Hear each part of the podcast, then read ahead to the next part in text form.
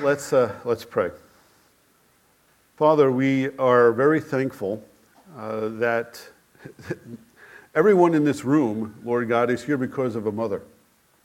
And we can say that with a fairly high degree of certainty. So we are very thankful for our moms. And we ask that you would bless the mothers in our membership. Father, it's a challenging job at times. It's a rewarding times, a job at times. It's a mission. There are seeds that are planted between a mother and her children.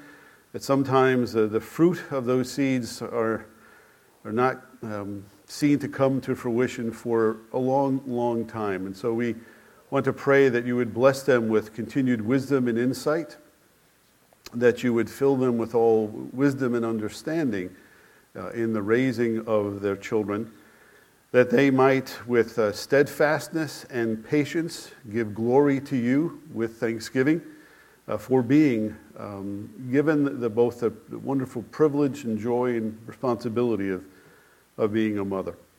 And we ask that you would do this because you are a good and gracious God, and because our Lord himself was born of a virgin whom you blessed and enabled to do what you called her to do.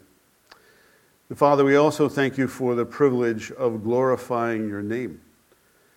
We sing, Lord, a wonderful song. We even see it in the Psalms.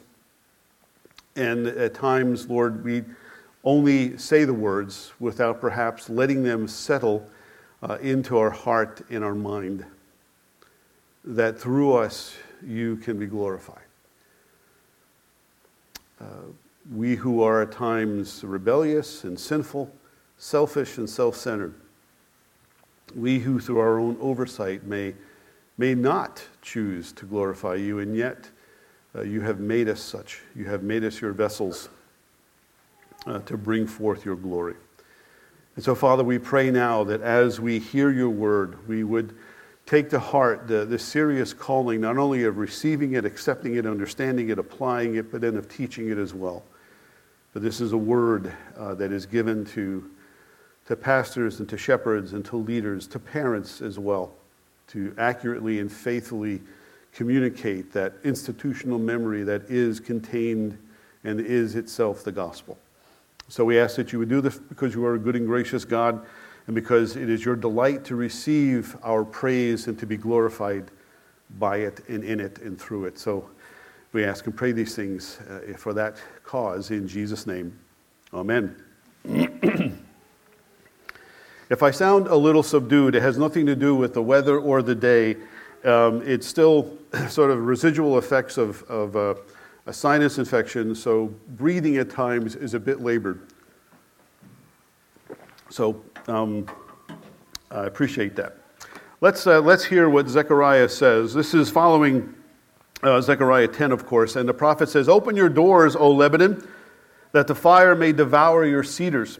Wail, O Cyprus, for the cedar has fallen, for the glorious trees are ruined. Wail, oaks of Bashan, for the thick forest has been felled. The sound of the wail of the shepherds, for their glory is ruined. The sound of the roar of the lions, for the thicket of the Jordan is ruined. Thus says the Lord my God, become shepherd of the flock doomed to slaughter. Those who buy them slaughter them and go unpunished, and those who sell them say, Blessed be the Lord, I have become rich, and their own shepherds have no pity on them. For I will no longer have pity on the inhabitants of this land, declares the Lord. Behold, I will cause each of them to fall into the hand of his neighbor, and each into the hand of his king, and they shall crush the land, and I will deliver none from their land. So I became the shepherd of the flock doomed to be slaughtered by the sheep traders, and I took two staffs, one I named Favor, and the other I named Union, and I tended the sheep. In 1 month I destroyed 3 shepherds, but I became impatient with them, and they also detested me. So I said, I will not be your shepherd. What is to die, let it die. What is to be destroyed, let it be destroyed. And let those who are left devour the flesh of one another. And I took my staff Favor, and I broke it, annulling the covenant that I had made with all the peoples. So it was annulled on that day, and the sheep traders who were watching me knew that it was the word of the Lord. And then I said to them, if it seems good to you, give me my wages, but if not, keep them. And they weighed out as my wages 30 pieces of silver. And then the Lord said to me, throw it to the potter, the lordly price at which I was priced by them. So I took the 30 pieces of silver and threw them into the house of the Lord, to the potter. Then I broke my second staff union, annulling the brotherhood between Judah and Israel. Then the Lord said to me, take once more the equipment of a foolish shepherd. For behold, I am raising up in the land a shepherd who does not care for those being destroyed, or seek the young, or heal the maimed, or nourish the healthy, but devours the flesh of the fat ones, tearing off even their hoofs. Woe to my worthless shepherd who deserts the flock. May the sword strike his arm and his right eye. Let his arm be wholly withered, his right eye utterly blinded. Apologies, Mom. Not exactly a Mother's Day text, I understand. And compared to the sunny optimism with which Zechariah 10 came to an end, Zechariah 11 comes at us like a low-pressure weather system with cloudy skies and ever-darkening clouds. For those who would prefer perhaps a musical analogy, Zechariah 10 ends very much the way that Rossini's William Tell Overture ends. You know, and then you're off. Zechariah 11 begins like Beethoven's Symphony No. 5 in C minor. Ba-ba-ba-bum, ba-ba-ba-bum. Right? It's heavy. The subject matter is intense, and it's dramatic. And the sudden tone, the sudden change in tone, it's deliberate because it's meant to draw attention to the fact that while God holds us accountable for the way that we live in light of his grace, he holds those who are entrusted with that responsibility to teach accurately and faithfully the institutional memory that he has transmitted to them through his word. They are held to a much higher standard of accountability. The text itself, Zechariah 11, is really directed at the leaders, both political and religious, within Israel. God cares about the way that we live, because the way that we live, we have sung about it, the way that we live enables us to glorify God, and he is glorified through us when we live correctly and rightly and accurately according to his word. When we keep God's commands, this is true from the Garden of Eden to the garden at the end of the age in Revelation. When we keep God's commands, we flourish. We experience his blessing and his provision.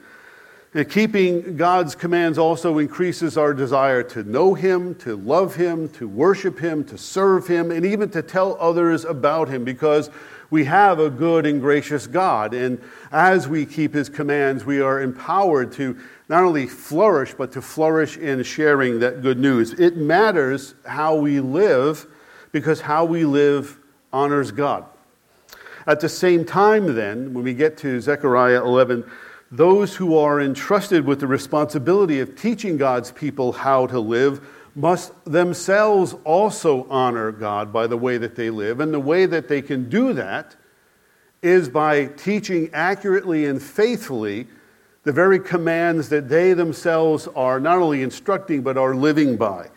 When they fail to do that, there is a heavy price to be paid, and that's what Zechariah 11 is all about.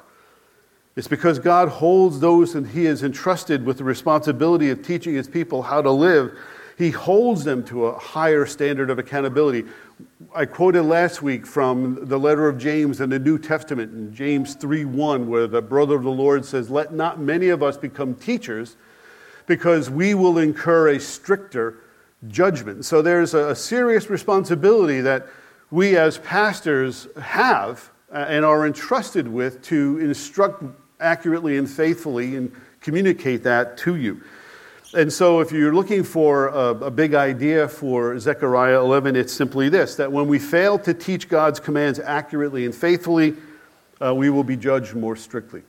I think there's, on a broader application, it goes beyond just pastors and teachers. I think it also goes to parents as well.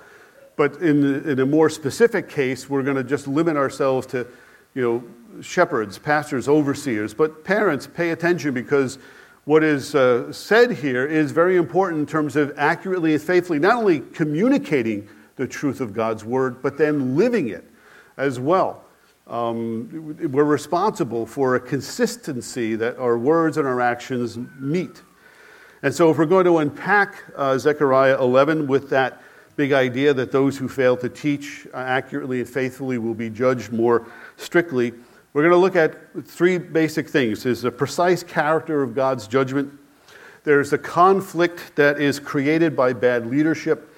And then there are the consequences of bad leadership. And you see the verses there. So let's look at that first part, the precise character of God's judgment. It starts with this oracle that Zechariah delivers to Lebanon and Bashan, these two territories that are on the northern boundary of Israel. And there's a lot of symbolism throughout Zechariah, certainly in the prophets, and there's symbolism here as well, because Lebanon and Bashan symbolically represent the two divided nations of Judah and Israel.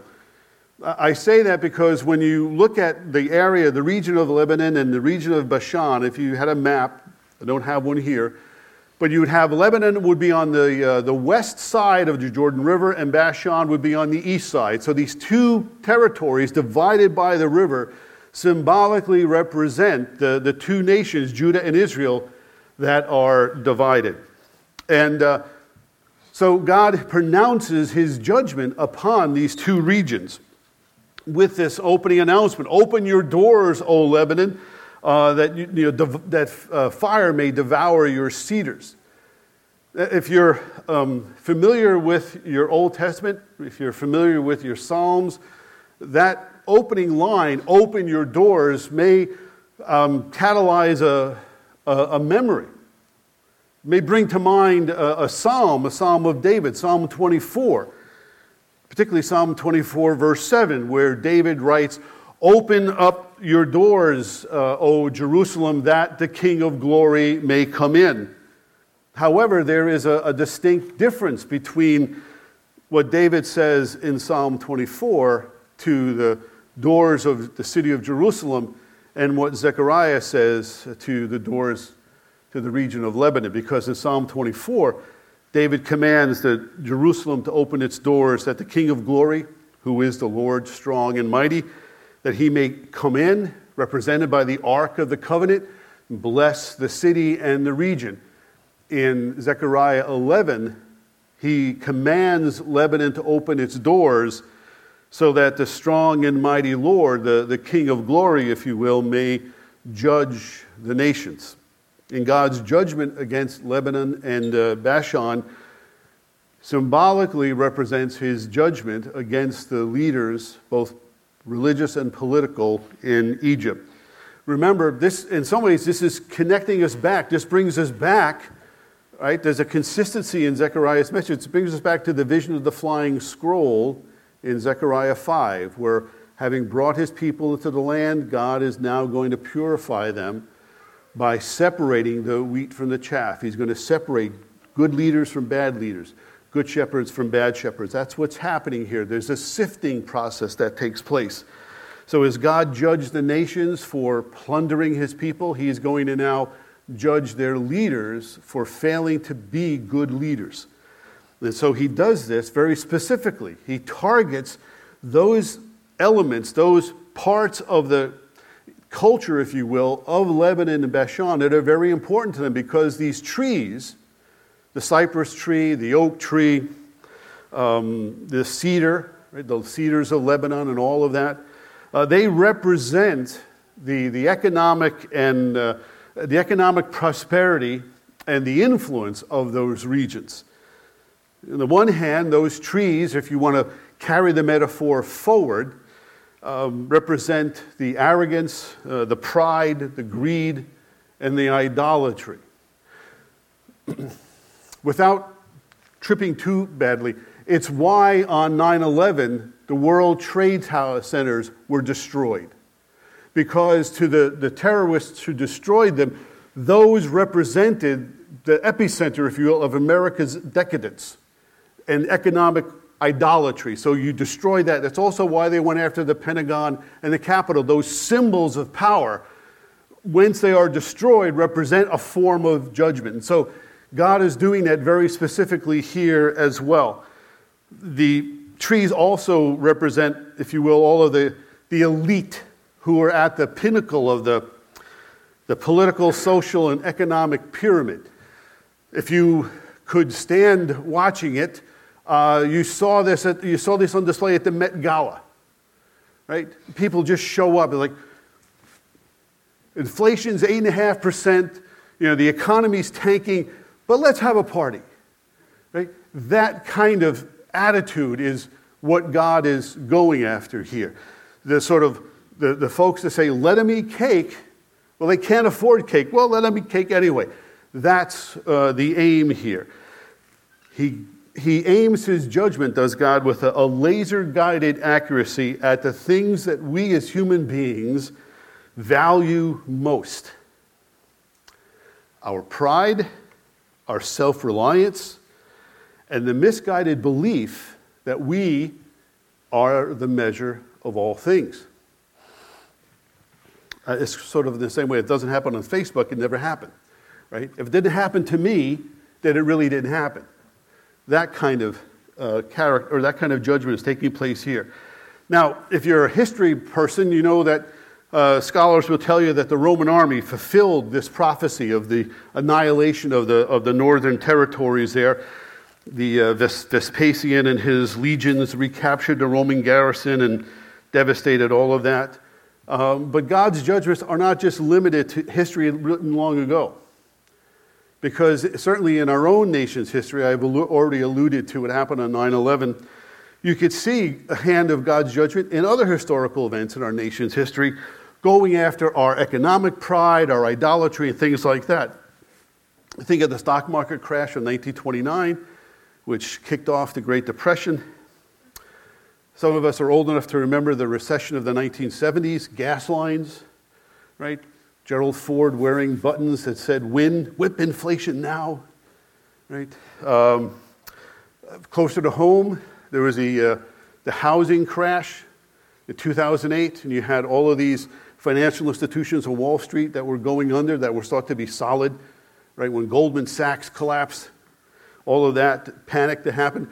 The riots that took place in the summer of 2020, and even the events of January 6, 2021. You could say that those are, in a sense, elements of God executing judgment upon a nation for pride, arrogance, idolatry, that kind of thing. Every one of those events that I just referred to can be traced back to bad leadership, to arrogance, to pride, to greed. Bad leadership will always have and produce a negative effect on a community, on an organization, and a nation. And God, in giving Zechariah this prophecy, it wants to his nation, he wants his people to avoid having that happen to them. And so he tells Zechariah to do something which for a prophet is unusual. He asks him to engage in another acted-out prophecy, to become a shepherd for the flock doomed to slaughter. We've seen an acted-out prophecy before, back in Zechariah 6, where, remember, he is told to make a gold crown and place it on the head of Joshua the high priest, symbolizing the fact that there is a coming priest who is one who would be king as well. So here's another acted-out prophecy where God, through the behavior and actions of Zechariah, is going to illustrate what's going to happen to his people. We've seen also, I've alluded to other acted-out prophecies, you know, Ezekiel laying on his left side for 390 days and then laying on his right side and all of that. Well, the reason, why does he do this? Why does he tell Zechariah to become a shepherd, to basically care for a flock that's doomed to slaughter? And the reason is stated in the verses 4 and 5. This is because the leaders of that flock of Israel don't care for them. They, rather than nurture them the way a shepherd does, rather than lead them beside still waters, rather than make them lie down in green pastures, rather than restore them, they have converted their own people into a product, into a kind of merchandise that they can profit from. So you have merchants who are cheating them for profit. You have politicians who are charming them to gain more power. And you've got religious leaders who essentially turn a deaf ear to their pleas for help. We see this come about full circle in the gospel, particularly Matthew chapter 23. You have an image perhaps of Jesus being meek and mild, gentle and lowly. We get that in Matthew 11 for sure. But read Matthew 23. And see the lion of Judah roaring in order to protect his own when he takes on the Pharisees with a series of woes. And chief among them is the fact that he castigates the Pharisees for tithing their mint and their cumin, but hoarding for themselves their own wealth. And my personal favorite, simply because it's so arresting, we don't ever imagine Jesus saying like this, something like this. When he tells the Pharisees, you travel the whole world to make a single convert. And when you do, you make them twice as much a son of hell as you are. Just devastating. But take that attitude that Jesus criticizes severely in the New Testament, and that's what's going on here in Zechariah 11. And to draw attention to how badly these leaders, religious and political and social even, are doing this, the only imagery, the best imagery that God can communicate through Zechariah in taking up the tools and equipment of a shepherd is the imagery of a stockyard where sheep are led to be slaughtered. And shepherds don't do that. You don't, as a shepherd, slaughter your entire flock. You know that as a shepherd, you're raising your sheep, obviously to gather wool, but a certain number of those sheep will be slaughtered. They have lived beyond their years of reproduction. They have gotten old, and they are no longer fruitful, so you then slaughter. But you don't slaughter the entire flock, rams, ewes, and lambs. You don't do that, but these leaders are doing exactly that. A good shepherd cares for his flock. He leads them to good pasture. He does everything to ensure that they're nurtured and cared for. And it's perhaps Zechariah's hope that in God calling him to take up the role of a good shepherd, that he would then spare the flock from this disaster that is predicted for them. But if he has any hope of that, that hope is immediately dashed by what God says in verse 6, where he just lays it out. I will no longer. So Zechariah is thinking, I'm taking on the role of a shepherd because God is going to have pity and be gracious toward this people that are being exploited. But notice what God says in verse 6. I will no longer have pity or compassion on the people of the land. But instead, I will turn every last person over to his neighbor and his king. They will devastate the land, and I will not deliver it from them. That's a different translation. That's from the New English translation. The ESV says it even more starkly. For I will no longer have pity on the inhabitants of this land. I will cause each of them to fall into the hand of his neighbor, and each into the hand of his king, and they shall crush the land, and I will deliver none from their land. Again, you get another connection with a scripture from the Old Testament. Read the end of Judges, if you can stand it. Read Judges 21 and the horrendous thing that takes place in that chapter. And then the book ends with an ominous statement. In those days, Israel had no king, and everyone did what was right in their own eyes.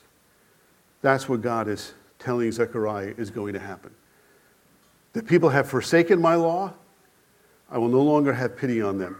So there is a sense in which there's this great hope that God holds out for his people. We have read about it. I have said it with such enthusiasm for the first 10 chapters of Zechariah. But always, always, there is this undercurrent within the book that there's always the opportunity, always the chance that God's people will not accept or receive his grace as it is lavished upon them, but will continue turning to their own way. And this is the stern warning that is issued in Zechariah 11. Bad leaders produce bad followers. And as much as the leaders are to blame for the condition of the land, the people themselves are not innocent in this. They are also to blame for allowing themselves to be exploited. They are willing participants in their own exploitation because they refuse to stand up to their leaders. They refuse to hold them accountable and meekly go, as sheep often do, meekly go to their own demise. And so God will say, I will no longer have pity on them. This happened in the captivity. This happened throughout Israel's history. Worse yet is his judgment, the judgment of God, that the people will descend into an even deeper state of lawlessness, which I've already alluded to. Everyone will do what is right in their own eyes. So they will exploit one another. Their leaders, their king, will exploit them as well. And the land will be devastated. Devastated land can't grow crops, can't farm it, can't use it for anything, can't grow anything on it. So a devastated land leads to a devastated nation. I told you, the subject matter is heavy. It's intense. It's dramatic. The conflict that is created by bad leadership is the next point. God, looking at the scene here, Zechariah describes this, I became the shepherd of the flock doomed to be slaughtered by the sheep traders. And I took two staffs, one I named favor and the other I named union, and I tended the sheep. In 1 month I destroyed or removed 3 shepherds, but I became impatient with them, and they, the people, detested me. So I said, I will not be your shepherd. What is to die, let it die. What is to be destroyed, let it be destroyed. And those who are left devour the flesh of one another. It's a fulfillment of what he's just said in verse 6. And I took my staff favor, and I broke it, annulling the covenant that I made with all the peoples. So it was annulled on that day, and the sheep traders who were watching me knew that it was the word of the Lord. Then I said to them, if it seems good to you, give me my wages, but if not, keep them. And they weighed out as my wages 30 pieces of silver. Then the Lord said to me, throw it to the potter, the lordly price at which I was paid by them, or priced by them. So I took the 30 pieces of silver, threw them into the house of the Lord to the potter. And then I broke my second staff union, annulling the brotherhood between Judah and Israel. Good leaders make good shepherds. And if bad leaders make bad shepherds, then good leaders make good shepherds. Zechariah is a good shepherd. He makes 2 staves with which to tend the sheep. One he names favor, representing God's favor, God's blessing toward the people. He's given them a leader. He's given them someone who's going to care for them, who's going to nurture them, who's going to protect them, going to make sure that they flourish. The other he names union, representing the peace and brotherhood that God will cause to happen between Judah and Israel when he unites them as one nation. And things go very well at first. In 1 month, Zechariah goes about and he removes 3 bad shepherds. We don't know who these bad shepherds are. Lots of speculation about whether they're individuals or whether they're nations. Some have said, well, in Babylon, Persia, and the Medes. It's not clear. It's not clear because their identity is not important. What's important is that Zechariah does his job. He removes the bad leaders and he cares for the sheep. And the number 3 tells us that he does it completely. He is utterly successful, completely successful in his job. He tended the flock doomed to slaughter, in a sense, rescuing them from that. But what began well, as we read from the text, doesn't end well. We don't know why, but for some reason, Zechariah became impatient with the flock, with the people, and they detested him. Literally, they became sick to their stomach with his leadership. And so you can imagine, exhausted by their constant complaining, Zechariah, being human, limited patience, he does the inevitable. He quits. What the people didn't realize, and what's being acted out in this prophecy, of course, is the fact that by rejecting Zechariah as their shepherd, they are rejecting God. It goes back even further, if you will, in terms of a historical connection. In Samuel, when the people demand that Samuel give them a king, and Samuel says, don't do this. Right? Moses told you that if you get a king, he's going to exploit your people. Don't do this.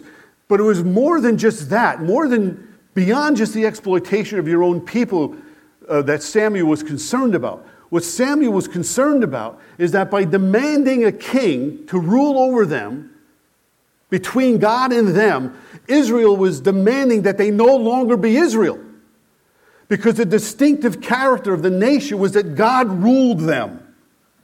Not a man, not an institution, not an organization, but God himself directly communicating through his prophets, through his priests, how people ought to live.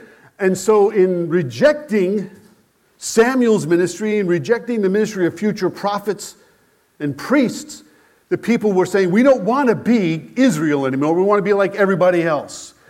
The same thing is taking place here.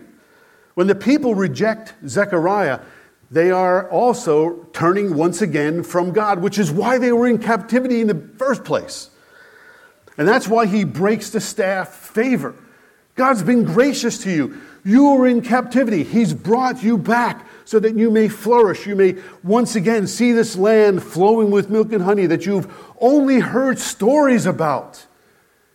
That would make the hanging gardens of Babylon look like a little terrarium that you keep on your desk in the back office with a little turtle in there under a heat lamp. I'm going to make sure you have gardens that overflow, and they turn their back on that. And so having rejected God as their chosen shepherd, having rejected God's chosen shepherd, God says, you're on your own. You're free. You don't have to follow my commandments. However, your independence will come at a great cost. Yes, you are free, no longer to live by my rules. But you're now also free from my favor. You're also free from my protection of you against the nations. So your freedom means that God is no longer your defense as a wall of fire around you, as he promised in Zechariah 2. Your freedom means that God is no longer the glory in your midst, no longer the one who lights your way, who brings you comfort, who holds you justly accountable and allows you to experience his grace. And certainly among the rights that they will enjoy as a result of their freedom is the right then to suffer the consequences of their rebellion. We saw this in a kind of a real-life way when our children were very, very young. We lived in North Dakota, and I don't know which one of them it was, just was very frustrated with our rules. They were very, very young, like maybe 4 or 5. Could have been even younger than that. And just basically blurted out those words that every sort of petulant child does. I don't want you to be my mommy anymore. That's all it took. Okay then. Put a little backpack on you and sent him out the door. Child services, we would have been in big trouble, because it was January in North Dakota when this happened. And as we're sending the little person out into the cold, they said, but I don't have a jacket. Your new mother will give you one. instant repentance. Because when we want to be free, we fail to realize, and in wanting to be free, to want to be totally self-sufficient apart from God, we are truly stepping out into the cold. We are truly stepping out into the darkness. We are truly stepping out into the great unknown. Now, for some, that's a great adventure. But for those who know better, who know the truth, that is the worst place you could be. And you read this section of Zechariah, at least when I read it, it's like reading a book or watching a movie where your favorite character makes a mistake. They do something wrong. And you think, it's okay. It's a movie. I like this character. It'll work out. They'll make it right. It'll get fixed. It's okay. Then they make the same mistake again. And again. And again. And you think, wait a minute. Why would you trust him? Don't do that to her. Don't get in that car. Don't open that door. Don't send that email. Don't sign that paper. And they do. And they do, and they do, and they do. And when they do, they end up in a bad, bad way that they really almost cannot get out of. Reading Zechariah 11 is like that. It's a character that you like. Oh, I like this person. I like the way that they act. I like the way that they think. Why are they making these mistakes all over again? We do the same thing. And so when the people rejected Zechariah, he quit. He quit because we don't like to be ruled. We don't like being told how to live. We really don't. It's like, you know, kids will look at one another, and if one little person gets bossy over another, you know, the standard reply is, "You're not the boss of me," and they just do what they want to do. But here's the thing: it's like apart from God, we don't know how to live, and apart from God, we won't know how to live. That's the whole point, I think, of the book of Ecclesiastes. Ecclesiastes pursues pleasure. He pursues wisdom. He pursues all of these great things apart from any kind of dependence on God. That's the way why the book ends with that summary that the best thing you can do is worship God in the days of your youth and serve Him all your life. Because if you try to do even great things for God, and you may accomplish them, but in the end, what do you have? Nothing. Because you'll die, and everything you worked for will go to someone who has no concept of how hard you worked for it. And they may sell it, or they may destroy it, or they may remodel it and shape it into something you never intended for it to be. We think we know how to live apart from God, but we don't. We build our lives on a foundation of sand, thinking it's on solid rock, and when the storms come, some tragedy, unemployment, some break in a relationship, some break within ourselves, and we wonder, why is it all falling apart? Well, because the foundation upon which you have built your hope and expectation is really just an idol, and God has broken it. That's a hard thing. That's a hard fact. We think freedom is living apart from God, doing everything we want, when we want it, with whom we want. But in reality, the Bible's serious about this, that's slavery. True freedom is found only when we live the way God wants us to live that enables Him to be glorified through how we live, keeping His commandments. Everything else is vanity. Meaninglessness, vapor, emptiness. But if you're living apart from God, you'll like the emptiness. You'll like the vanity. And so do the people who rejected Zechariah as their shepherd. You may question, okay, I'm not really sure I like vanity, Pastor. Well, why do you think people spend so much time on social media? Like, what fruit is born from that? Really, you want to engage someone in a conversation about a biblical truth on Facebook or Twitter. Let me know how that goes. You want to take on the issue of gender fluidity or abortion or some other kind of hot-button issue. Tell me how that goes for you. How quickly you are shut down because of that. It's vanity. So Zechariah quits because people despise him. He's had it up to here. He does what any employee does. Surprisingly enough, he wants to be paid. So his request for payment has a double objective. He wants, first of all, to know, do you still want me to be your shepherd? Even though I've quit, do you still want me to be your shepherd? He's giving them an opportunity to change their mind. God offering us a second chance.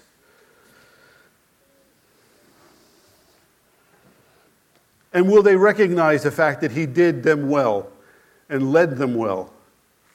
He gets his answer when they measure out for him 30 pieces of silver. Now, in that day, 30 pieces of silver is a considerable sum of money. Later on, Nehemiah will mention in Nehemiah 5 that when he came in as governor of Jerusalem and in the area there, the previous governors had demanded a tax salary of 40 shekels of silver. So 30 shekels of silver for 1 month's work compared to 40 shekels of silver as an annual salary, they gave Zechariah a pretty good golden parachute. Even to further demonstrate how much of an important sum this was, 30 shekels is the amount that is required in Exodus to be paid in the case of a slave that is killed by an ox. Now you think, well, 30 shekels of silver, it values human life at least at that amount. If we had no regard for the life of a slave, we would just simply say, just a slave. I'll get another one. But 30 shekels of silver, there's a value attached to that life. And so it may not sound to us like a golden parachute, but as payment for services rendered after 1 month, it was pretty good. Zechariah sees it differently. He refers to his wages sarcastically, actually the Lord through Zechariah, as the lordly price at which I was priced by them. Anyone who has ever received their severance knows what's going through Zechariah's mind. Sometimes it's easier to pay somebody off than keep them on the payroll. Especially when keeping them on the payroll means you've got to do what they tell you. So from Zechariah's point of view, knowing that the people despised him, there was no amount of money that they would pay him that would be acceptable, because he wasn't after their money. He wanted something more. Because if they truly valued his leadership, if they truly respected what he had done for them, money's not the issue. Respect is the issue. Obedience is the issue. Gratitude, loyalty. We want to buy off God, so we'll write a check or we'll give time. But our heart, our mind, and our soul are far from Him. That's the issue that's taking place here. Because what Zechariah is asking for is the very same thing that God asks of us. Doesn't really want our money, doesn't even need our money. Right? He wants our heart. He wants our mind. He wants our soul. He wants us to use the wealth that He has given to us for His glory, for sure. But it's not so much, as the old statement goes, how much money we have, but how much our money has us. Because if God has our heart, then He has everything. Zechariah throws the 30 pieces of silver into the temple to the potter, and that the temple is where the priests showed their greatest contempt for God. You read Ezekiel, you see all that. You see this when Jesus clears out the temple, right? And he goes in there and says, "You guys have, what are you doing? I got livestock, I got chickens, I got money lenders in the temple. What are you doing here? You've turned my Father's house, which should be a house of prayer, to a den of robbers." More ominously than throwing the silver away, Zechariah breaks the staff union. So whatever hope Judah and Israel have for reunion as one nation is now gone. And they will remain defeated. They will remain divided until the arrival of the one true king that we read about in Zechariah 9. Now, I know because of the 30 pieces of silver, many, if not all, have spun ahead to that's the price that the priests paid to Judas for betraying Jesus. And you're right. But there's a key difference between Zechariah being paid 30 pieces of silver and Judas. And the difference is this, and it's a big one. Zechariah quit his role as a shepherd. Jesus did not. When Zechariah was despised by the people and rejected, he rejected them. When Jesus was despised and rejected by his own, he laid down his life for them. The good shepherd lays down his life for the sheep. The good shepherd knows that his sheep have gone astray, have turned everyone to their own way, and willingly receives upon his person, does Jesus, the iniquity of the very sheep that are rejecting him. When the soldiers arrested Jesus, he did not call down legions of angels, but in the words of the Apostle Peter, when he was reviled, he did not revile in return.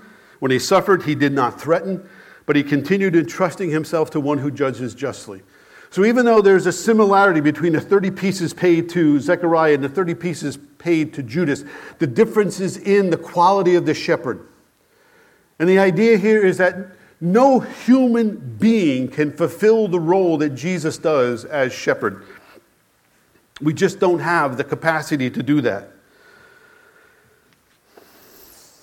And so they reject a good shepherd. They reject the leadership God provided. And that's not good. Because when we reject the leadership we need but don't deserve, God gives us the leadership we want and do deserve. The bad leadership. And that brings us to that last point, and I'm going to move real quick because I know the hour is getting on. Verses 15 to 17, the Lord said to me, "Take once more the equipment of a foolish shepherd. For behold, I'm raising up in the land a shepherd who does not care for those being destroyed, or seek the young, or heal, or the maimed, or nourish the healthy, but devour the flesh of the fat ones, tearing off even their hoofs. Woe to my worthless shepherd who deserts the flock. May the sword strike his arm and his right eye. Let his arm be wholly withered, his right eye be utterly blinded." You could, this is the consequences of bad leadership. You could subtitle this point, "Foolish people will be led by a foolish shepherd." Because God now will punish his people by sending them a foolish shepherd to preach a foolish gospel to a foolish people, foolishly willing to be fooled. I'll say that again. God punishes his people by sending them a foolish shepherd to preach a foolish gospel to a foolish people, foolishly willing to be fooled. The Hebrew word for foolish is a word that in today's hypersensitive, don't say anything that might offend someone or we will shut you down culture will get you canceled. Because in Hebrew, the foolish person is a stupid person. And you can't say that. But the Bible just did. The same word appears in Proverbs 1:7. Where in contrast to the fear of the Lord, the stupid person despises wisdom and instruction. The prophet Jeremiah describes people who refuse to see God as stupid children, who have no understanding. In fact, the only wisdom they have is knowing how to do evil. So, and then some of you, just the way my brain works, there's an old evangelist back in the 1920s named Billy Sunday, former baseball player, became evangelist. He had a great line, "Sinner can repent, but stupid is forever." The foolish shepherd is stupid because they can do nothing but evil.